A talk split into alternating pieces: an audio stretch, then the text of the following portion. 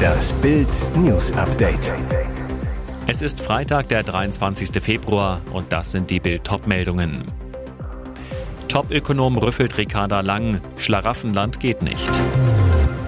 Bezahlkartenschock bei Markus Lanz, jeder zweite Flüchtlingseuro geht ins Ausland. Putin ließ ihn in Spanien töten, russischer Überläufer machte schweren Fehler. Top-Ökonom rüffelt Ricarda Lang. Schlaraffenland geht nicht. Woher das Geld nehmen, um die Wirtschaft anzukurbeln und die hohen Militärausgaben zu stemmen? Darüber diskutierten Finanzminister Christian Lindner, Grünen-Parteichefin Ricarda Lang, Unternehmer und VDMA-Vizepräsident Bertram Kavlat und IFO-Präsident Clemens Fuß bei Maybrit Illner im ZDF.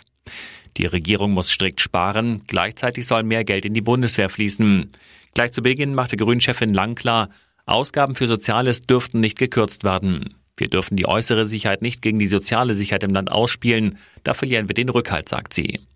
Da schaltete sich der Wirtschaftswissenschaftler Clemens Fuß ein und sagte, ich verstehe, was Sie sagen, Frau Lang, dass Sie sich jetzt nicht hinstellen und sagen, tut mir leid, Leute, wir kürzen jetzt den Sozialstaat zusammen, aber das wird so sein.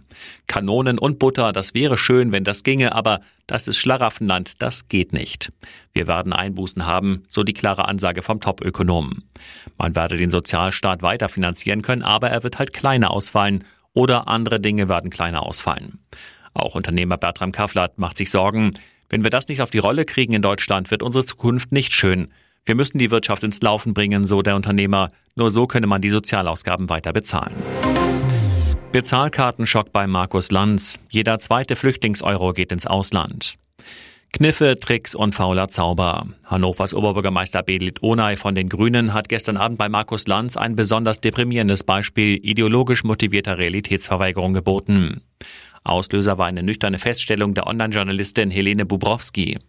Das, was ein Asylbewerber in Deutschland als Sozialleistung kriegt, ist für unsere Verhältnisse nicht besonders viel, sagte sie. Aber wenn man es mit den Herkunftsländern vergleicht, ist es natürlich viel Geld. Unerwünschte Folge. Eine afghanische Ärztin habe ihr erzählt, jeder, der bestreitet, dass ein Teil, manchmal sogar die Hälfte des Geldes in die Heimatländer geschickt wird, der hat keine Ahnung von dem System. Die Unterstützung werde aber gezahlt, damit die Leute hier leben können, mahnte die Journalistin, und nicht, dass sie ihren Familien zu Hause das Leben bezahlen. Das sicherzustellen ist der Sinn der Bezahlkarte. Das sieht Onay völlig anders. Fast eine Stunde lang versuchte der Grüne zu begründen, dass Flüchtlinge auch nach Einführung von Bezahlkarten unbedingt weiter, ohne jede Einschränkung, Bargeld auch für Überweisungen in die Heimat bekommen müssten. Er sieht die Karte als Schritt zur Digitalisierung und bestreitet, dass das Geld ein Pull-Faktor ist. Christian Hergott, Landrat in Thüringen, zeigte, wie es geht. Er lässt Barauszahlung von der Bezahlkarte nur bis 50 Euro zu, damit das Geld der Steuerzahler, das den Flüchtlingen für den täglichen Bedarf zur Verfügung gestellt wird, hier in Deutschland verwendet wird. Auch das ist gelebte Integration. Sie hörten den Täter mit dem Messer an der Tür kratzen. So erlebten Schüler den Amoklauf im Gymnasium in Wuppertal. Es dauerte 28 Minuten, bis die erste eintreffende Polizeieinheit den bewaffneten Oberstufenschüler festsetzen konnte. Doch das wussten die anderen Kinder des Wilhelm-Dorpfeld-Gymnasiums zu diesem Zeitpunkt noch nicht. Sie fürchteten in den Klassenräumen um ihr Leben. Der 17-Jährige hatte gestern Morgen fünf Schüler in Wuppertal teilweise schwerst und sich selbst lebensgefährlich verletzt. Die Tatwaffe, nach Bildinformationen ein Messer. Der Schock sitzt immer noch tief. Man bekam nur die Information, an der Schule ist das SEK, es gibt Verletzte. Sonst wusste man nichts, sagt Mutter Helene Siegfried ganz aufgelöst zu Bild. Sie hat gerade ihren Sohn aus der Sammelstelle nahe des Gymnasiums abgeholt. Als der Zehnjährige im Englischunterricht saß, kam die Durchsage, sofort die Klasse abschließen, alle auf den Boden legen und nicht ans Fenster. Irgendwann klopfte es und die Polizei hat uns rausgeholt, sagt der Junge. Der Vater der Fünftklässlerin Ersagashi war bei der Arbeit, als die Nachricht kam. Wir hatten Kontakt zu meiner Tochter per WhatsApp, sagt er. Das hat uns ein wenig beruhigt. Der Täter soll ein Mitschüler seines Neffen in der Oberstufe sein. Den habe er aber noch nicht erreichen können. Russischer Überläufer machte schweren Fehler. Putin ließ ihn in Spanien töten. Spanische Geheimdienste sind sich sicher, dass Wladimir Putin russische Killer in die Mittelmeerstadt Alicante geschickt hat.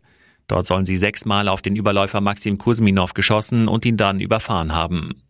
Kuzminov war im August mit einem Mi-8 Hubschrauber von Russland aus in die Ukraine geflogen, bat um Schutz und bekam die ukrainische Staatsbürgerschaft. Die Ukraine stattete den Überläufer daraufhin offenbar mit einer neuen Identität aus. Doch Russland konnte ihn dennoch finden, in einer Wohnanlage nur 30 Minuten von Alicante entfernt. Sein Versteck hat der Überläufer offenbar nicht gut genug gewählt.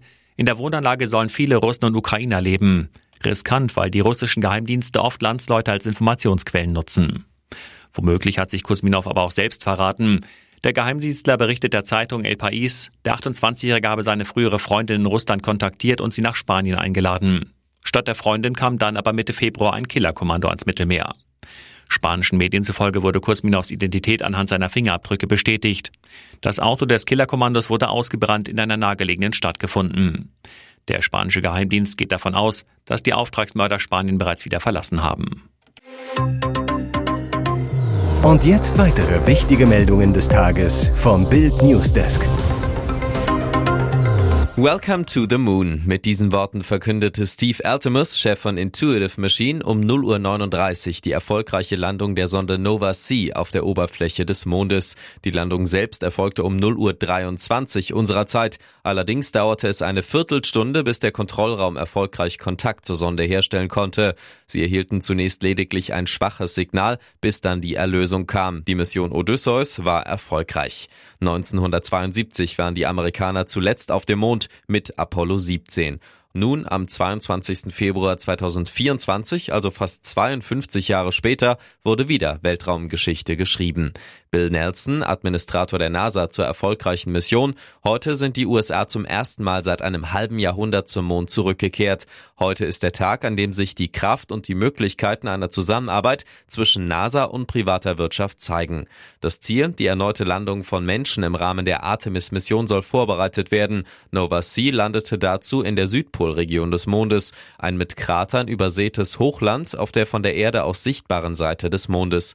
NASA-Chef Bill Nelson sagt, wissenschaftliche Instrumente der NASA sind auf dem Weg zum Mond, ein riesiger Sprung für die Menschheit, während wir uns darauf vorbereiten, zum ersten Mal seit mehr als einem halben Jahrhundert wieder zur Mondoberfläche zurückzukehren.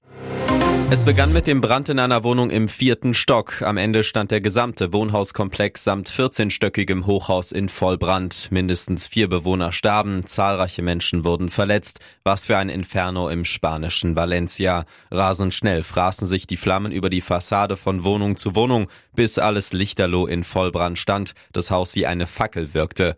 Eine gigantische Rauchsäule waberte über der Stadt am Mittelmeer in den Himmel.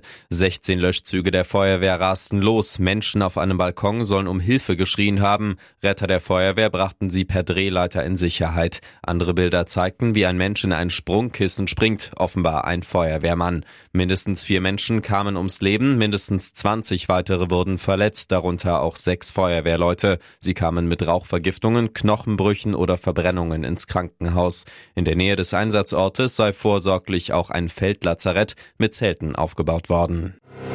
Donnerstagmorgen war es soweit. Möbelpacker und Umzugswagen stehen bereit. Syndica verliert endgültig ihre Wohnung. Unter Polizeischutz lässt Obergerichtsvollzieher Steffen Mädchen das Apartment der gehörlosen Hallenserin räumen. Vom Vermieter gibt es obendrauf noch schriftliche Hausverbote. Eins für die bisherige Adresse, ein weiteres für die Anschrift von Cindys Unterstützern, damit sie auch dort nicht wohnen kann. Ich hatte gehofft, dass es noch zu einer einvernehmlichen Lösung kommt, tippt Cindy auf ihr Handy-Display. Schließlich bin ich gegen das Räumungsurteil in Widerspruch gegangen. Seit Jahren hatte sie Ärger mit ihren Nachbarinnen. Mal ging es um nicht angemeldete Haustierhaltung, ein anderes Mal um laute Geräusche beim Sex. Doch erst als zwei Nachbarinnen angaben, Cindy würde sich in ihrer Wohnung illegal prostituieren, gab der zuständige Zivilrichter der Vermietergesellschaft HWG Recht. Cindy zum Vorwurf, sie würde ein illegales Bordell betreiben, absoluter Quatsch und deswegen bin ich jetzt obdachlos. Es kommt noch schlimmer, während ihre Möbel auf dem Umzugswagen verschwinden, will Cindy wissen, wo sie ihre Sachen später abholen kann. Nirgends, erklärt ihr der Gerichtsvollzieher, das wird alles verwertet, um die Kosten für die Räumung abzudecken. Vorerst bleibt Cindy nur die Obdachlosenunterkunft. Was für ein Wahnsinn. Der SC Freiburg dreht ein irres Playoff-Spiel gegen RC Lens, siegt nach Verlängerung 3 zu 2 und schafft so den Sprung ins Achtelfinale der Europa League. Im Hinspiel hatte es trotz zahlreicher Chancen für Freiburg nur ein 0 zu 0 gegeben. Jetzt sehen die Fans reichlich Tore, noch mehr Dramatik und einen tobenden SC-Trainer beim Sieg über den Champions League-Absteiger. Freiburg startet sicher, doch ein Torwart Bock bringt die Franzosen in Führung. 28. Minute. SC-Keeper Atubolu faustet einen Freistoß von Frankowski vor die Füße von David Costa, der zum 0 zu 1 abzieht. Noch vor der Pause der nächste Freiburg-Patzer. Auf der rechten Seite springt Gulde unter einer langen Flanke durch. Die Kugel kommt zu Wahi und der überwindet Keeper Atubolu per Lupfer zum 0 zu 2.